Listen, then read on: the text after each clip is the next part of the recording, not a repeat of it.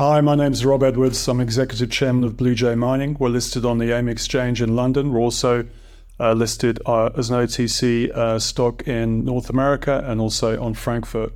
We're currently capped at about $11 million US. Our EV is about $7.5 million. Rob, thank you very much for the introduction. Um, what is Bluejay Mining? Bluejay Mining is a discovery entity. We seek to discover projects of commercial worth in Finland and in Greenland, two jurisdictions where the company's been active for a long time.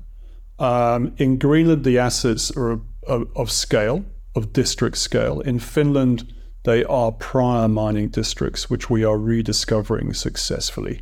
But we have several several projects within the company which arguably if we divided the company into three companies, we'd have um, pretty three pretty interesting juniors within that setup. So we we've kind of struggled, I think, to articulate to people the scale of the opportunity in Bluejay. Uh, historically, the project, uh, the company advanced a mineral sands project in the north of Greenland, which we've now recently classified as non-core because it is unlikely we'll be able to realize commercial value from that project after several years of, of trying to make it work. But the recent drilling um, didn't meet expectations, and uh, it's just a difficult low grade project uh, in a pretty remote region. So, but we are fully focused on battery metals across a whole range of the elements that fall into that bracket from nickel to cobalt to PGMs to zinc to germanium to copper as well. So uh, we have a great story to tell. Uh, we are in good jurisdictions, low risk jurisdictions. We're in jurisdictions which both are supportive of mining, and uh, we aim to um, create a, a fresh narrative about ourselves which really does justice to the assets that we have. And um, Rob, if I read that back to you, it sounds as if you're a kind of an exploration development company with a portfolio of assets, but you're not a uh, an exploration geologist. You're, um, um, you know, disclaimer here. I've known you for twenty, possibly longer, twenty-five years, I think, um, since we first met in West Africa. You're not an exploration geologist. You're a, um, you've got a varied history as a mining engineer, analyst, and banker. Um, and yet here we are here you are in an exploration and development company um, before we get into your relationship with Bluejay uh, can you tell the viewers a little bit about your heritage and your philosophy and and what your um, kind of core areas of expertise are. Well i think merlin you've you've touched on an important point. I mean i i didn't foresee taking this role. I took this role because i had an historical interest in Bluejay uh, and a historical interest in Greenland um, through another company um, called, um, which is now called Energy Transition Metals, which holds a Kvanefjeld rare earths projects in the south of Greenland. I was already, uh, I'm an emerging markets mining analyst for a long for a long period of my career. Frontier jurisdictions really interest me, and I've always, you know, had a philosophy of, of trying to be in the next part of the world where things happen from a discovery perspective, recognizing that as long as you identify world class assets, everything else can change. Governments can change, commodity cycles can change, management can change, shareholders can change, project dynamics can change. But as long as you get hold of world class assets, you should be fine over the long run. And I think in Bluejay, when the opportunity came up, which I wasn't expecting it to, um, I thought about it long and hard, recognized the company has some challenges. AIM is not traditionally a market which I'm active in, um, although I am a director of another AIM company. But I, I thought the on a five to 10 year view, this is going to be really, really interesting, just geopolitically where the, the world is, with the assets we have, and the opportunity to reshape a company um, which I think could slightly come to a dead end in terms of uh, how to strategically move to the next level. I mean, of course, lots to un- unpack in that. You talk about Greenland and world class assets. Uh, as an exploration geologist, which is my heritage, whenever I approach Greenland, I do it with caution because I know that it's very expensive um, operating there. And world class assets can be, large assets can be expensive to to explore for, and we are in this point of a cycle where, for the last three years, there's been a the, the, there's been this kind of increasingly punitive cost of capital for of equity for uh, exploration, and mm-hmm. I just wonder: is Greenland still a priority for you, just where we are in the in the cycle, or are you looking to take a slightly more, I don't know, defensive approach to um, your targets coming up and kind of um, perhaps spend more of your time and effort on the Finland side of the portfolio? Most recently, we have spent more time in Finland, um, primarily because we believed, and this has turned out to be true, that for a small and modest amount of capital, we can drill high grade intersections of base metals, which would appear, if at scale, to be mineable. And uh, we've done that. Um, and we have several targets in Finland. The market was completely unaware that we, in fact, had a Finnish portfolio. We had challenges getting a program away in Greenland, primarily because of Pakisat Kangerluarsuk, primarily because of a, a slight hiatus in activity in our JV with KoBold Metals at Disko. Uh, you're right, there is a short expiration window. It is relatively expensive. You have to plan far ahead you have to be able to execute. And there are there are the first wave of junior companies in, in, in Greenland. Hardly any of them have been naturally successful and had the progression that you may expect a junior company to have in another jurisdiction where it's easier to explore in Africa or Western Australia or parts of South America. Um, so projects like Ironbark Zinc in the far north of, of Greenland have been around so long that I remember pitching to them to raise capital 10 years ago, and they're still there. They're very far north. Uh, Greenland Rubies has not been successful. Uh, even Amaroq today, which is a successful company building a gold mine in the south of Greenland, this is the second version of the company. They had to recapitalize and think again.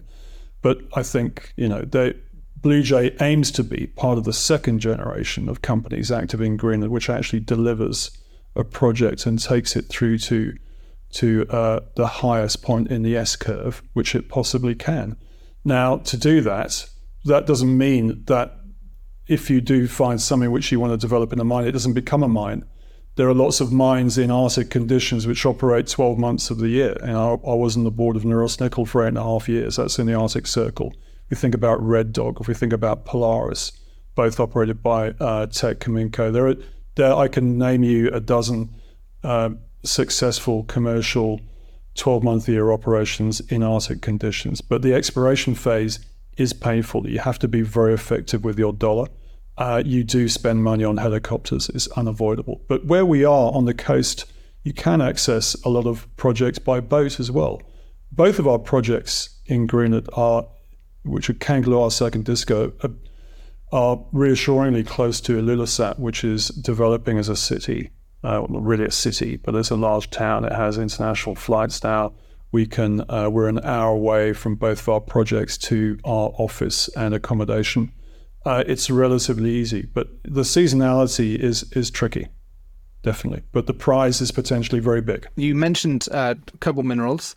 Um, this is the kind of the billionaire uh, AI uh, plaything. When I look on their website, they seem to be kind of quite excited about stuff in Zambia. And you mentioned that there was a hiatus. Uh, I, I, see that they've just published in late 23 the geophysical results from the surveys that they did in 2022. Mm-hmm. Um, what's what's happening with KoBold and and um, and, and Disko? Because you've got big geophysical targets, but they're deep and you know are, are they engaged? Are they going to actually be spending some money? We are both committed to instituting a program for next year. When that deal was signed uh, between Bluejay and KoBold, it was unconventional for a couple of reasons. It was quite short in terms of tenor. It was only three years. And it was wasn't particularly generous in terms of funding. Uh, I know that Bluejay had looked at another deal from a big mining company, which was, you know, a, mul- a, multiple of the dollars committed in the KoBold deal, but over a longer tenor of time as a traditional farming deal. So the KoBold JV is structured unconventionally. Um, Bluejay is the operator. Um, I think that in the first season there was an well, there definitely was an overspend by KoBold. I think they found the conditions a little bit more challenging, um, and just um, the fact those targets you mentioned they're deep. They're no deeper really than many nickel sulfide targets around the world. We're talking about tops of structures being at three to four hundred meters and going down to seven hundred meters. Um, but there is no reason that those targets wouldn't be drilled, and they should be drilled, and that's why they the JV is structured the way it is. There is a drilling commitment requirement in it. Um, and if that dollar threshold isn't met or the drilling commitment isn't met, then control reverts back to us. This is a long term project. I mean, clearly the project doesn't drop dead at the end of that three year period, which is December 2024 we are very committed to advancing that project. There are other big interests in the area, uh, namely Anglo American, who stakes ground around us. Um, and we're very confident that the targets we have are all of merit. That's what partners have both agreed on. Uh, it took a while to get to that point, but we are and there. Have you now. got have you got traction with their technical team? I mean, are you are you able to contact them, or are they um, off in their mega yachts, or are they actually behaving like a real company? I mean, Cobalt KoBold has come from nothing to having a very big team, um, a lot of programmers, a lot of data.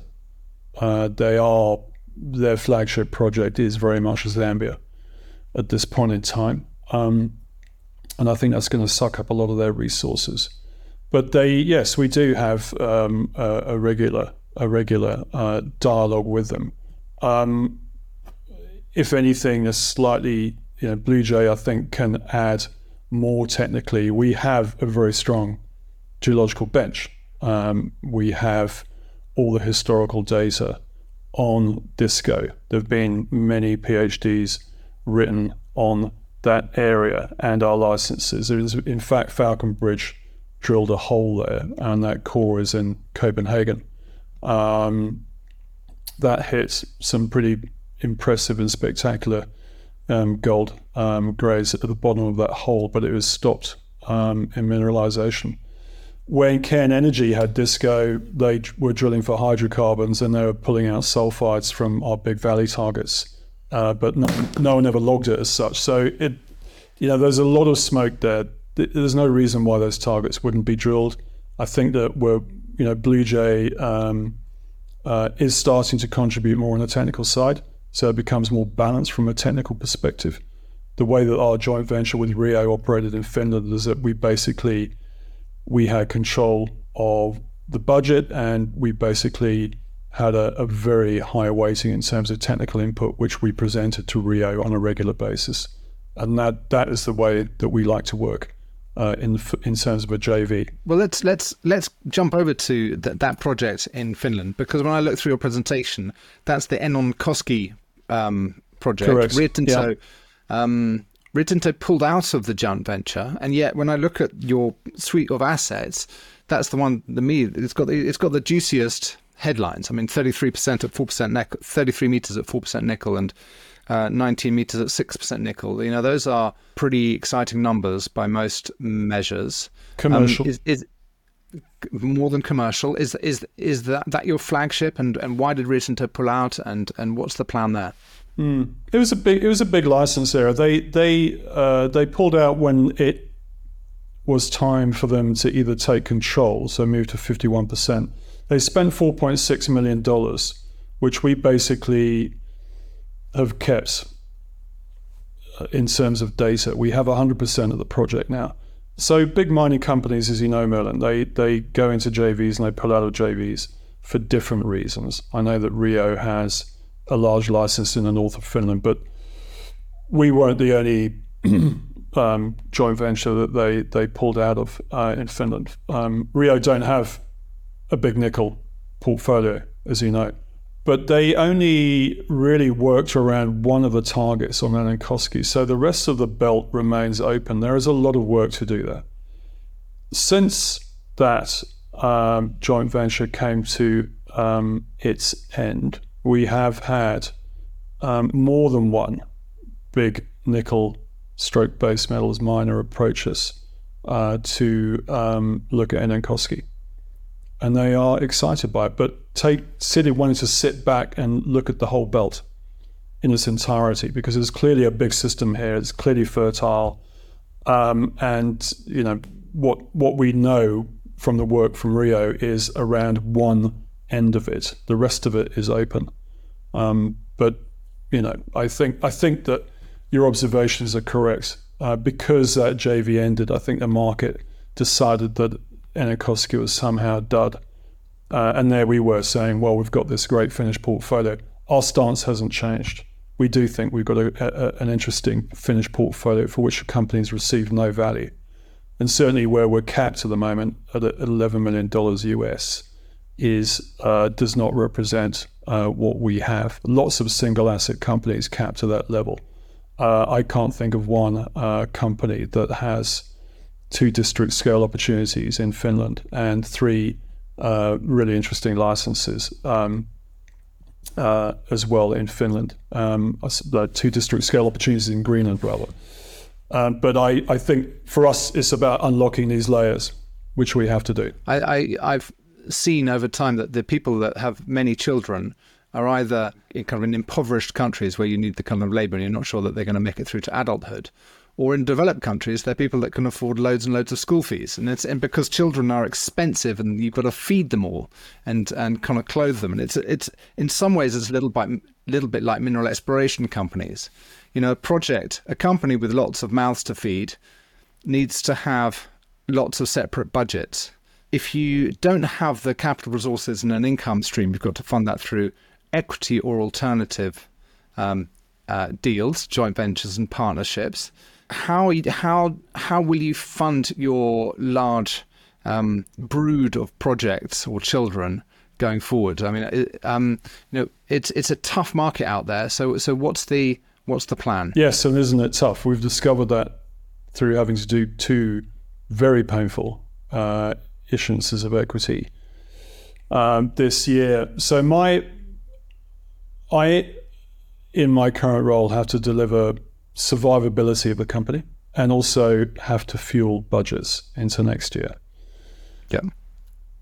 There is a there is where the mispricing comes in, and I can't divulge all of the details, but we where the mispricing of our company comes in is that there is significant strategic interest in our assets.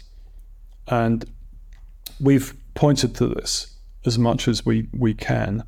Uh, the next uh, milestone will be delivering one or preferably two strategic investors before the end of this year. So we would aim to replace and perhaps enlarge uh, Rio's prior commitments in Finland. So that would be when we when we present ourselves to strategics, you know, we fall naturally into two two silos. One's Finland, and one's Greenland. Greenland is a slightly different challenge because they're just earlier stage. There is strategic money interested in um, Bluejay's efforts in Greenland. Now, we've we've got all the bad news out there in terms of um, you know, having to retire basically Dundas and seek also also strategic partners for that, which I think we've already had one or two inquiries on that, interestingly, for people in the mineral sand sector, because that whole region should be consolidated. So, uh, but in terms of Greenland, you know, we have uh, interest specifically out of North America, uh, non-sectors um, money, but supply chain orientated money of the type of uh, of which there is a pool available, and that pool continues to be available. Um, I don't know if it would be available forever, but we'd be mad not to align ourselves with one of them, which will send a message to the market saying, hey, here's market caps in round numbers $10 million. Why has Bluejay been able to attract a JV commitment of X in Greenland and a, and a a, another commitment in in Finland worth much more than its market cap. There's a miss. There's a miss. Um, a mismatch here. So that's my sole job. That's all I'm focused on is delivering that strategic capital, which isn't dilutive to shareholders. which changes the perception that we're perpetually on the verge of going bust or about to come back to the market for another issue, um, which changes that perception. So we don't have to go cap in hand back to our AIM based investors for another round of, of, of G&A capital to keep us alive. What we showed with the modest amount of money that we, we raised in in um, in late June is that we were able to take that money and we were able to put some cheap, quick holes in Hammaslahti, and we hit mineralization every hole. What more could you ask for? And that hasn't been released yet, or it has been released yet? Uh, we're working. We're working on that, but the we have told the market that we hit mineralization every hole. Okay.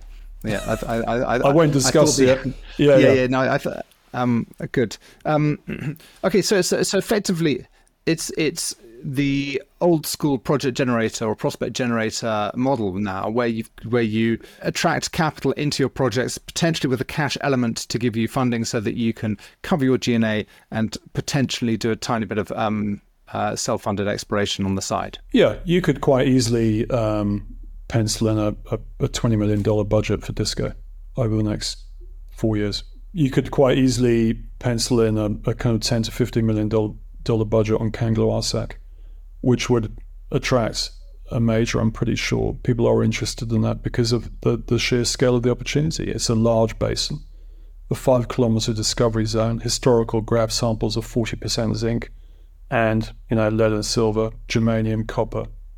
There's a lot going on there geologically. Why you know that that merits a drill bit, and it will get a drill bit. It's our, our job to make sure that it does, and that transforms transforms the um, the the perception of the company.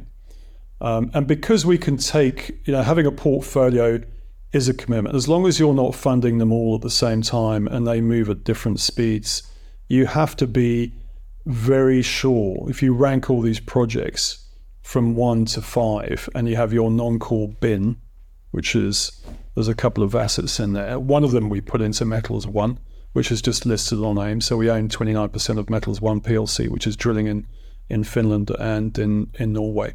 But if you rank them, we have to be very sure um, that every dollar we spend generates a, uh, a milestone. We don't have the luxury of having the kind of ambitious spend um, that the company had five, six years ago when it was pushing pushing Dundas very hard, and uh, with the expe- expectation that that was going to deliver a mine. Um, so we've been through that phase, yeah yeah, the market's the market's completely different. I mean, you ha- one has to be defensive in this in this um, sure. um, phase, and one has to find other people to strategics to to to fund it. Good. Um, just to, to kind of, to wrap up the the kind of the key news flow to really be a catalyst for the company will be whether you can deliver a strategic one or a um, one or two by the end of the year. Is there any other news flow to kind of keep an eye out for, and um, and I'll come back at the end with a question about your cash position. Yeah. So immediate news flow is the um, is the fully interpreted assays and our interpretation structurally of the drill intercepts that we we got at Hammaslahti.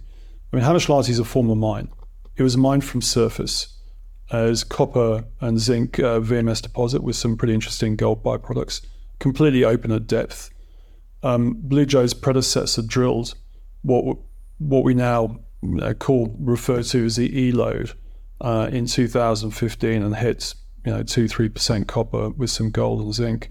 Didn't drill it again. So Bluejay had never drilled um, the E lode uh, after um, it was consolidated into Bluejay in 2016. So we have uh, we now understand that the E lode um, story is very much intact. Uh, we now also believe that there are other structures to be drilled uh, down uh, along the uh, the plunge of that structure.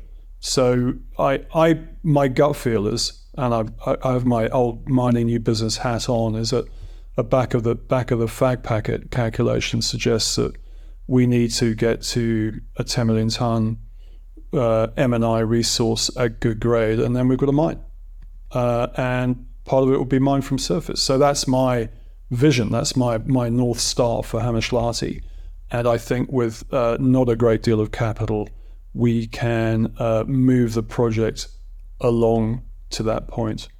Um, yeah, and after that, after that, it's it's the strategics, and uh, we have to deliver um, one, ideally two of those, and then we are away into 2024 uh, without having to ask for um, that much capital from the market. Um, and we'll try and really, really keep that down. What's your cash? Are you sub a million pounds at the moment? Uh, our cash uh, burn rate as a corporate is about um, nine hundred thousand pounds a year. That's our burn rate, without doing um, uh, any work in the field. The joys of um, being a listed company. Yeah. So we have we have rationalised. We we you know we've had to we've had to uh, downsize the team a little bit. Um, the uh, myself and the CEO are on one third salary. We have been since the middle of the year, and none of the directors get paid. But that is the reality of uh, running a junior company in the current market conditions. We have to we have to you know plow on, and uh, we have to keep our eyes on the long term horizon um, because I think, uh, as you know, we are in a cyclical industry. Every cycle is different. I don't know what's going to be the trigger for the next uptick, but uh, clearly, you know, in a risk-off macro downturn, it's pretty unpleasant. And um, yeah, but we will get there.